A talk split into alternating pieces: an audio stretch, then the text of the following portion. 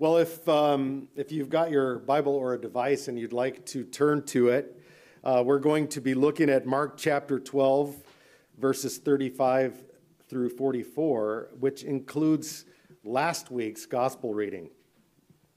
You might call me chicken for not preaching as I do most of the time on this week's gospel reading, and you might be able to make the charge stick.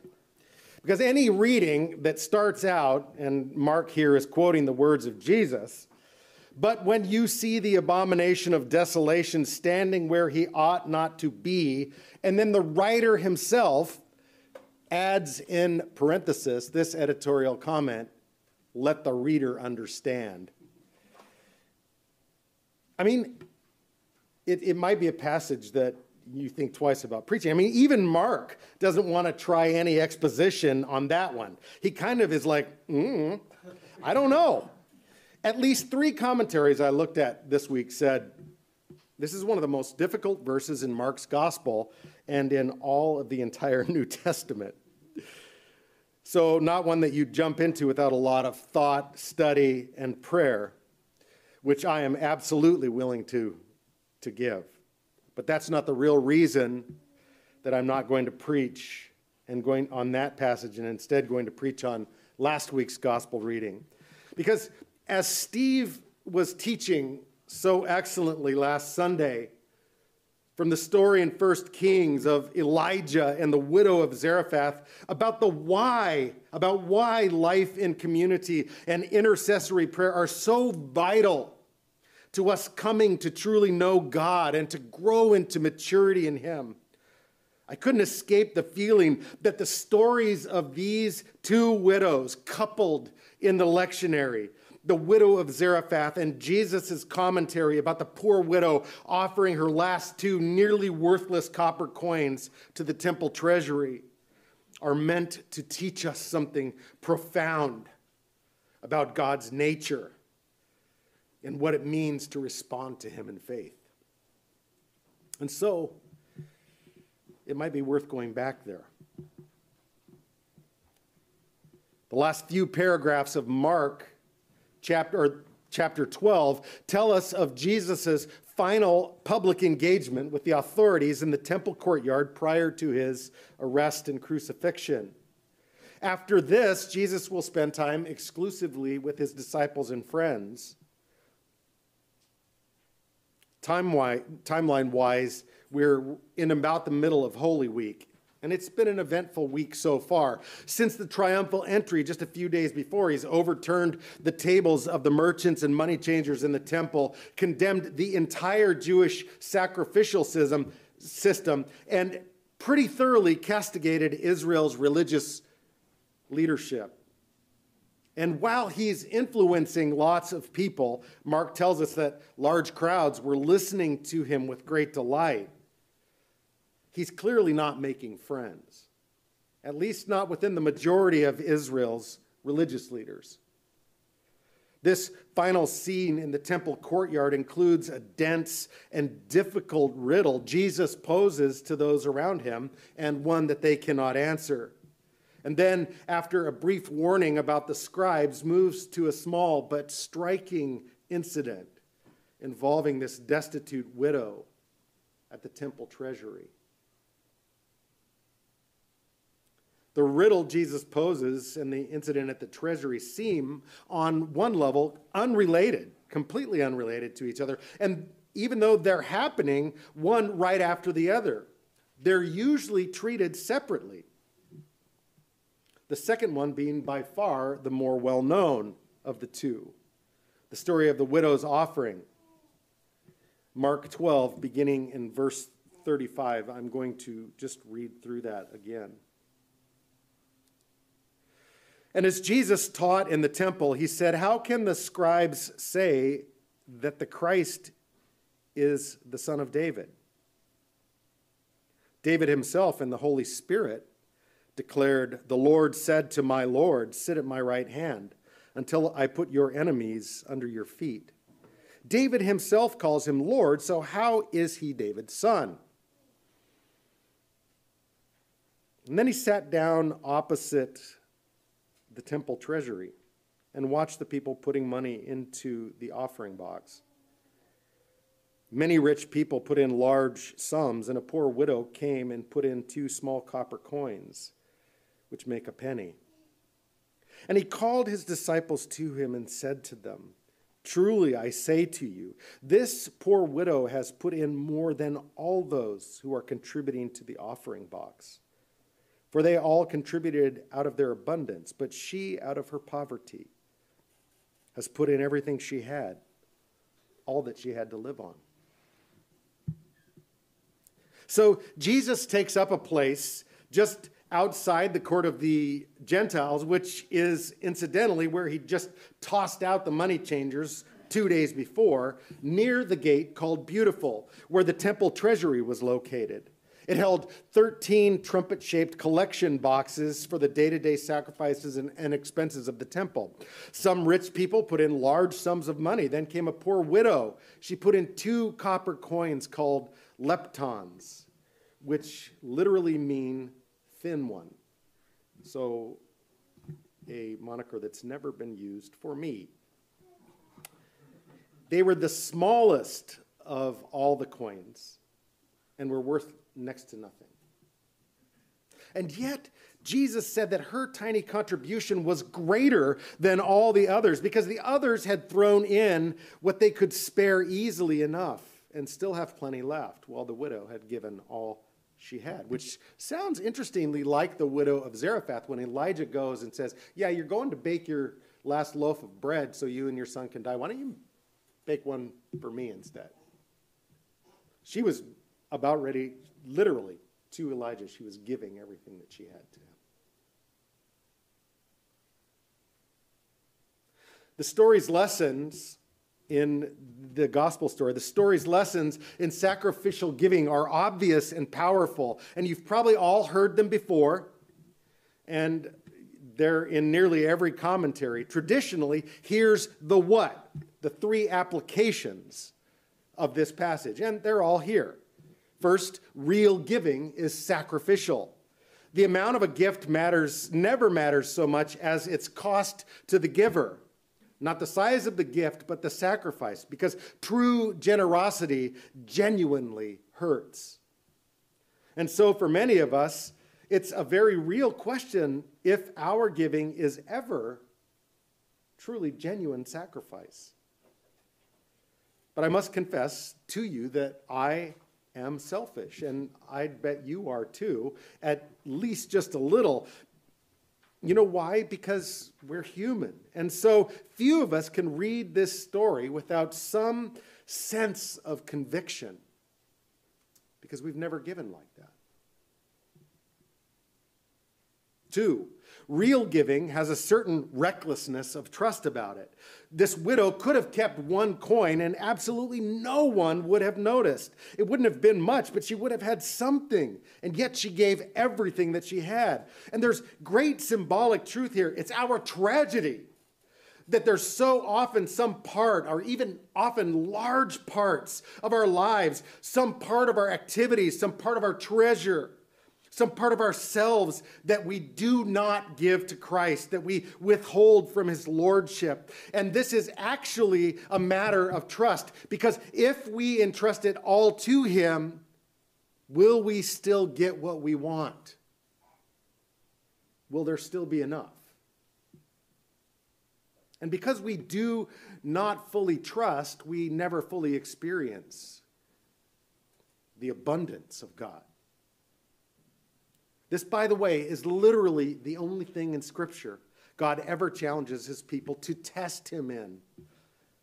Malachi 3:10 says, "Bring the full tithe into the storehouse, that there may be found that, that there may be food in my house, and thereby put me to the test," says the Lord of hosts, "if I will not open the windows of heaven for you and pour down for you a blessing until there is no more need." Three, real giving is proportional.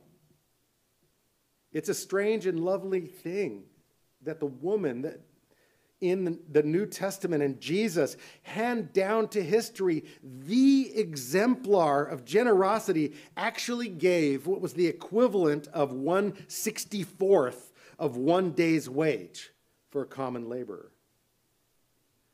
Maybe we may feel that we don't have much, if anything, in the way of material or personal gifts to give to Christ. But if we put all that we have and are at His disposal, He can do things with it and with us that are beyond our imagining.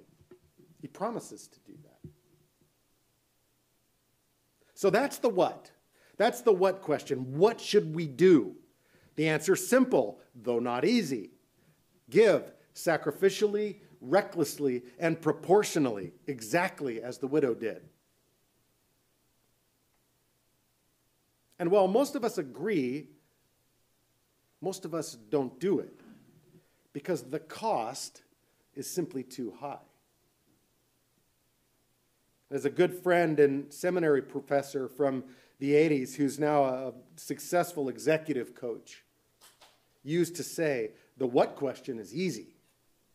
But until you answer the why question, the cost is always too high. And if we separate the story of the widow from the riddle from Psalm 110 that Jesus poses, the what is what we get. It's only when we consider them together that the why question is answered. So it's important that we take a step back and look at the riddle, the question about David's Lord and David's son. Up to this point in the temple, Jesus was being asked questions, but now he seizes the initiative and asks a question himself. The issue of Messiah in general, and Jesus as Messiah in particular, has been swirling around Mark's gospel most of the time, and particularly since chapter 8. And now Jesus just takes it head on. Who exactly will Messiah be, and what can we say about him? The question belongs here in Mark, not least because what Jesus had ju- what Jesus had just done in the temple in chasing out the money changers had raised an obvious question. Who does he think he is doing these things in the temple? And the implied answer was Messiah, the one who has authority over the temple. Several of the subsequent discussions after that. The question about John the Baptist, the parable of the murderous tenant farmers, and the question about paying taxes to Caesar all relate to this in various ways.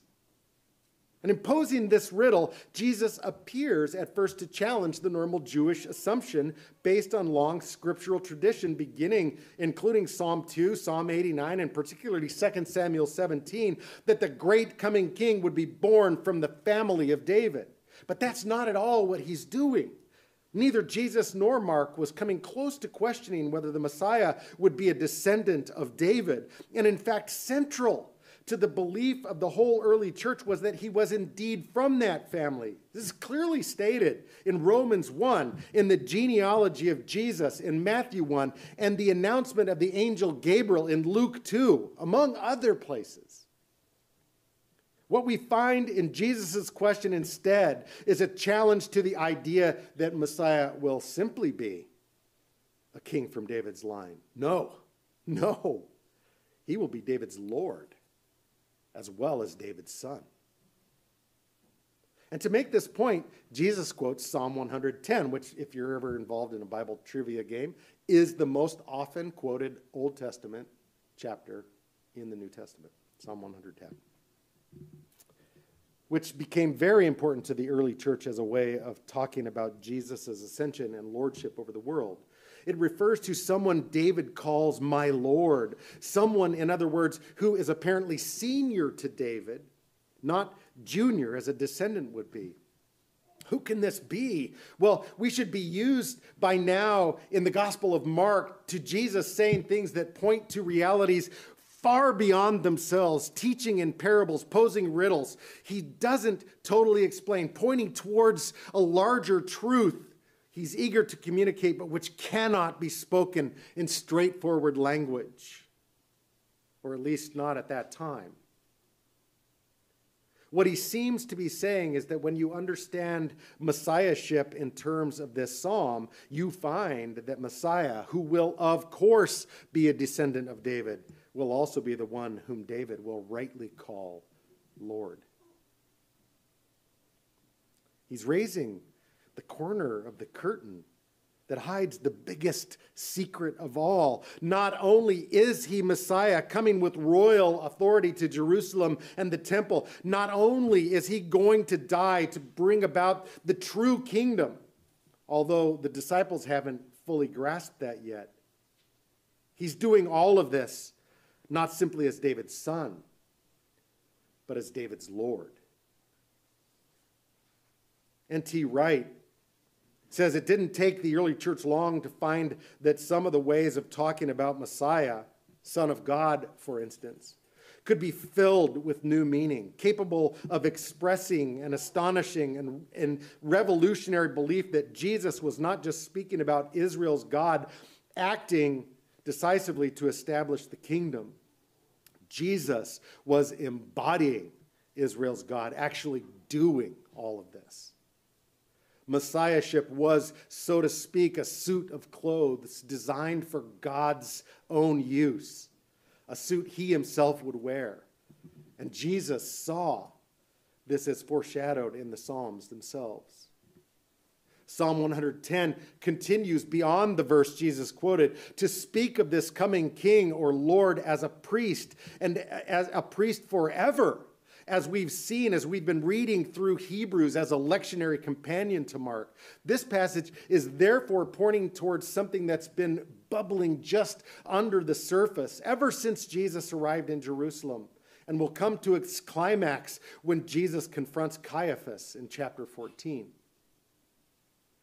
Jesus is claiming his authority over the temple, claiming the right to declare God's judgment on it, not simply as a prophet, but as a king, not simply as a king, but as a true priest, not simply as the king priest, but as the incarnation, the living embodiment of Israel's God.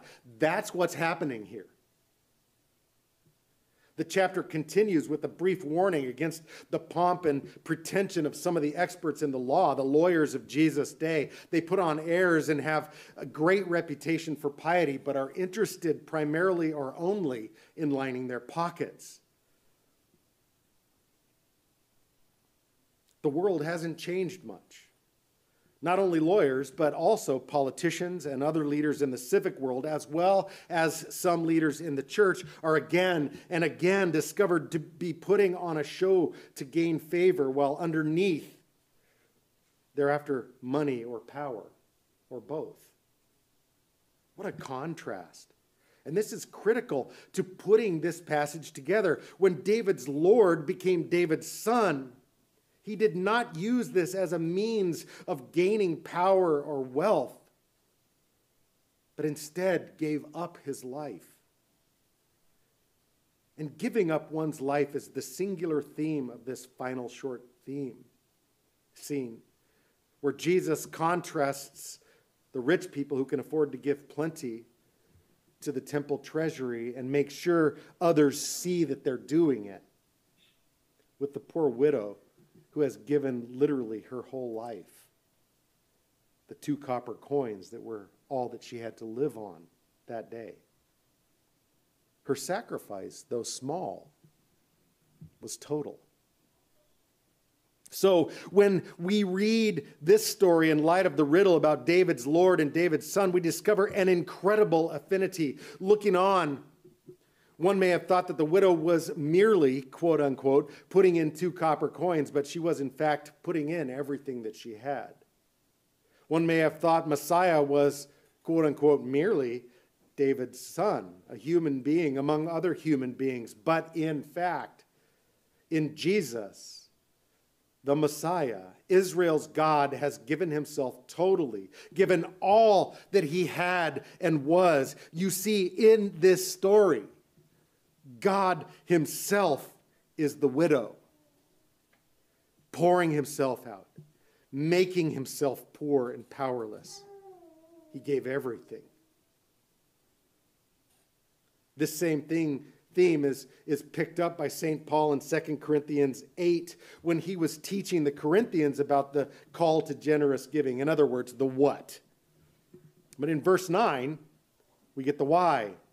For you know the grace of our Lord Jesus Christ, that though he was rich, yet for your sake he became poor, so that you by his poverty might become rich. In the incarnation of Jesus Christ, which we're preparing to celebrate particularly in the seasons of Advent and Christmas, God poured himself out, became poor and powerless, gave everything he had so that we might experience the abundance of forgiveness and grace, so that we might inherit the richness of eternal life, so that anyone simply by calling on his name, by faith alone, would be saved. And that's the why. That's why we give. We give sacrificially not as a drudgery or some kind of legalistic obligation, but as a joyful and confident response to the overwhelming generosity of a self denying, self emptying, self sacrificing, self revealing, self disclosing, selfless God, the exact image of whom we see in Jesus. And we're told in the second chapter of Philippians to have the very same mindset as Jesus, who, being in very nature God, did not consider equality with God something to be used to his own advantage. Rather, he made himself nothing by taking the very nature of a servant, being made in human likeness, and being found in appearance as a man, he humbled himself by becoming obedient to death, even death on a cross. Therefore, God exalted him to the highest place and gave him the name that is above every name. That at the name of Jesus, every knee should bow in heaven and on earth and under the earth, and every tongue confess that Jesus Christ is Lord to the glory of God the Father. Thanks be to God.